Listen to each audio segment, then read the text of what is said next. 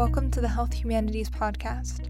Our mission is to facilitate interdisciplinary thinking and creative work related to illness, caregiving, and medicine. I'm Elizabeth Coletti, the editor in chief of the Health Humanities Journal of UNC Chapel Hill, and this episode we'll hear from Fariha Rahman, who's majoring in health policy and management with minors in biology and chemistry. We'll start with hearing her read her poem, An Incomplete Loss. We hope you enjoy.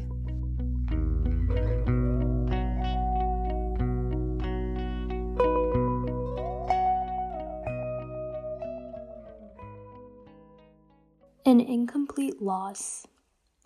I silence my cell phone periodically to curb my addiction to my phone screen, one of the many goals I had for 2020. Because my cell phone was silent, I missed 12 calls, forcing the individual on the other end to call non traditionally. I answered the ancient landline to hear crying, no, sobbing. Hello? No one was answering. I checked the caller ID, it was from New York, which meant family. Alarmed, I started yelling, Hello? What's wrong? Hello? The peripheral crying increased in intensity, while the person on the phone was mumbling something. As I continued to scream, the landline disconnected suddenly. I ran to get my cell phone, realizing the missed calls were from my cousin.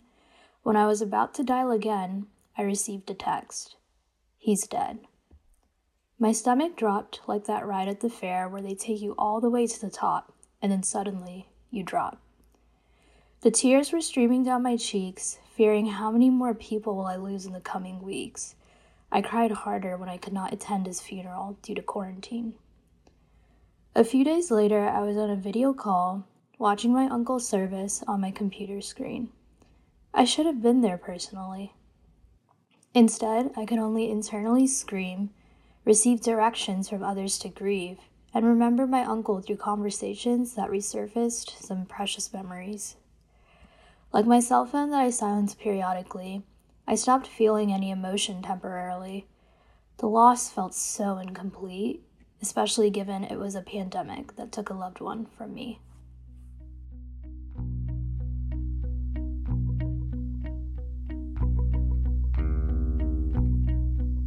Can read that poem and the fall 2020 issue of the Health Humanities Journal on our website.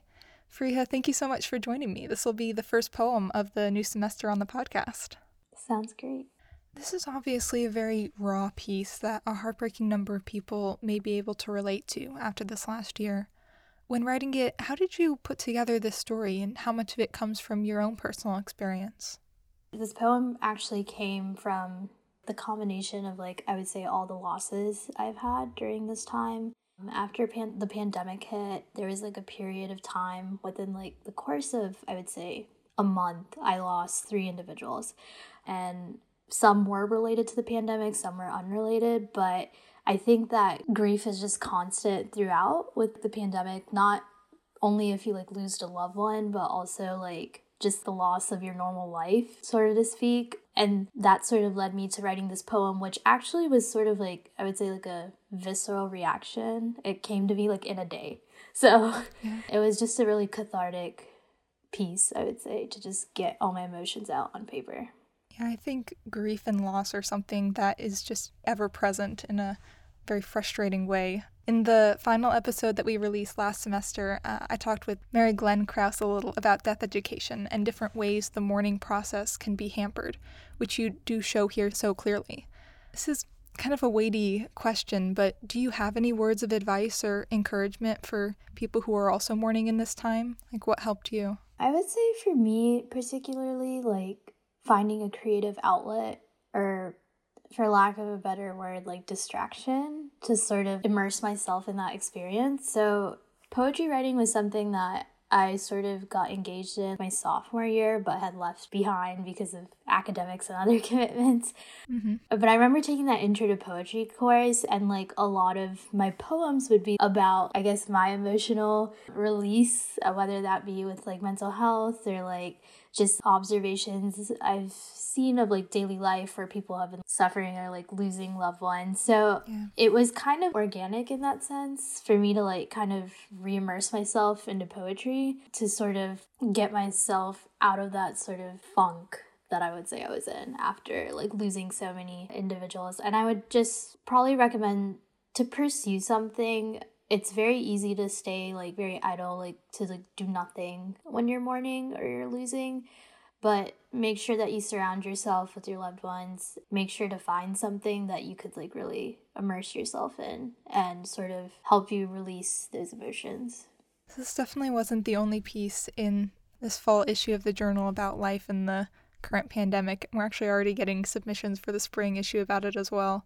So you kind of touched on this, but what really made you pick this as an outlet for what you were what you were going through? I think like um again with like the poetry aspect, I've sort of went through a lot of different outlets, binge watching shows to like baking, um yeah. to doing like a lot of like other stuff that uh eventually I just came back to writing. I'm not that consistent as a journal writer and like it's kind of nice with like i would say poetry where it's just like one piece you kind of work on that and you get mm-hmm. it and then you keep on coming back to it or sort of get it over with and you don't have to like think about it again where like journaling even though it's a great practice it's like a commitment and sometimes there's days you just don't want to write or like so i think like poetry for me personally was just a easy like sort of okay i wrote something it sounds pretty decent I'll come back to it later, like revisit mm-hmm. it. So I think that was something that because the practice of poetry is sort of constant but like on your own time versus like other practices like baking or like even watching a show because once you start binging a show you want to like finish it to the end um, yeah. yeah so i would say that specifically for uh, poetry writing i liked how i had control of when i wanted to do it and like complete it so that's how I really mm-hmm. got into it. I do like that because even compared to like writing a short story or writing something longer form, poetry does have this great flexibility. You can kind of do whatever you want and, you know, keep revising it, keep changing it, but there's a lot more freedom there. I would love to talk to you a little bit more about your your poetry process. Like how do you get into a poem? Is it idea first or do you have like a structure that you want to go for? Yeah, so for poetry writing, typically like I know when I got into poetry it would be more like reacting to a prompt or mm-hmm. like a situation, which is typically how like a poetry class goes. But outside of I would say like an academic setting, for me poetry writing really comes if I'm feeling something and I just need to like get it out. I think for this poem in particular, it was just like the overwhelming weight of just feeling so empty in a way and just yeah. like some way to just release that emotion on paper. And words are so fun to play with. Um, i would say because i remember like when i first wrote it i was probably like alternating and trying to figure out how to rhyme each line. And i was yeah. like okay this is like me going back to elementary school like poem writing. Um, and then like i sort of tried to approach it as what the situation was. And then definitely throughout it's really helpful also to just get other people to read it. Personally, like yeah. the beauty of like a poem is that it can be shared. I feel like other forms of writing, we typically like want to hold dear, especially like journal entries and like all that stuff. But I was sort of happy that when I like started writing the poem, I was like, okay, now I could like share it with someone, like get yeah. feedback and see like what other people think about it. And it's just more of a the creative process for poetry writing. I love how like collaborative it is instead of just like sitting there and just like hitting your head against the desk just trying to like write it out.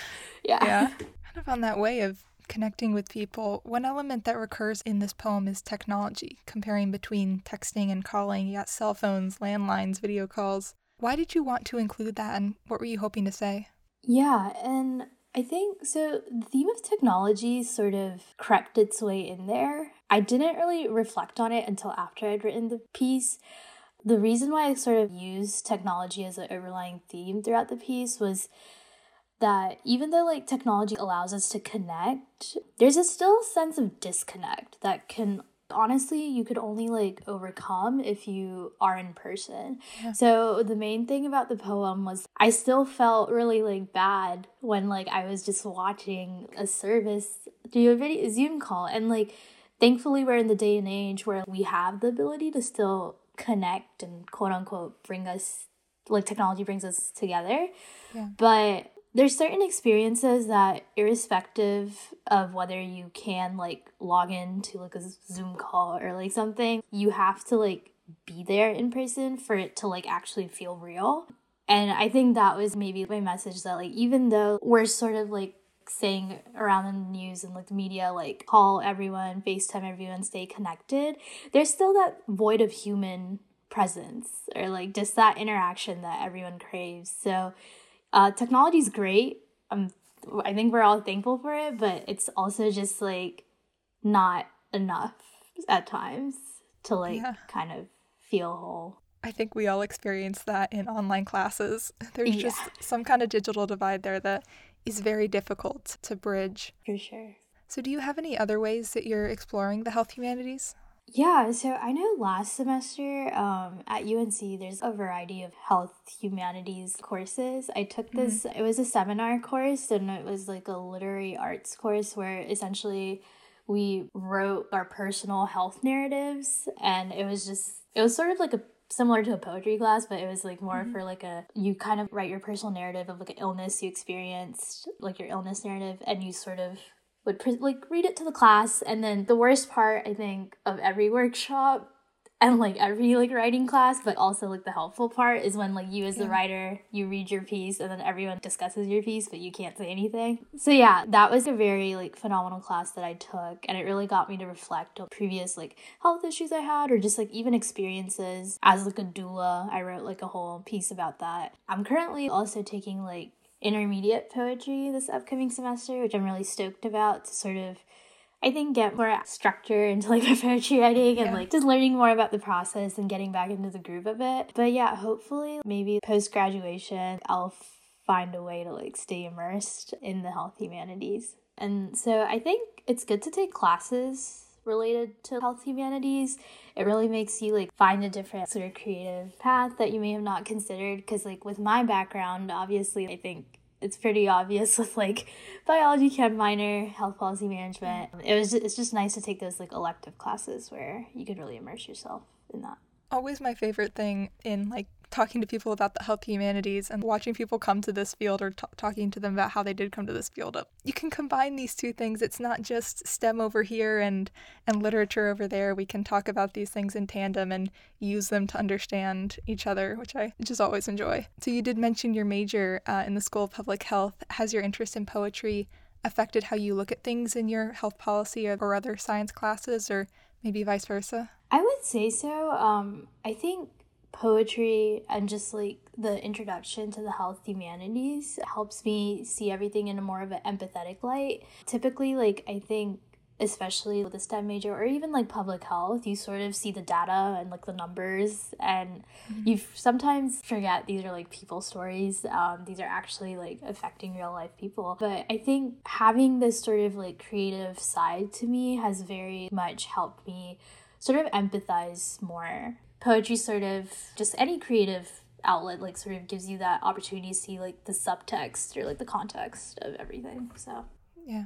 How did you uh, become a doula? Is that a program that you were a part of? Or are you still? Yeah so there's a program at unc called unc birth partners. There's like many routes to train. Um, i recall i trained the summer after my sophomore year for like a two-day mm-hmm. training and then started basically in the hospital right away yeah. with clients. Um, and yeah, it's been a very, I would say, it's a very cliched term, but I would say it's a life life changing thing yeah. um, to actually witness birth and to help women through such a vulnerable time. But yet, what's often like cited as like a beautiful moment in their lives. So yeah, I've been uh, doula for like about a year now, and mm-hmm. I've been grateful to have a diverse set of experiences and hope to continue doing that post graduation.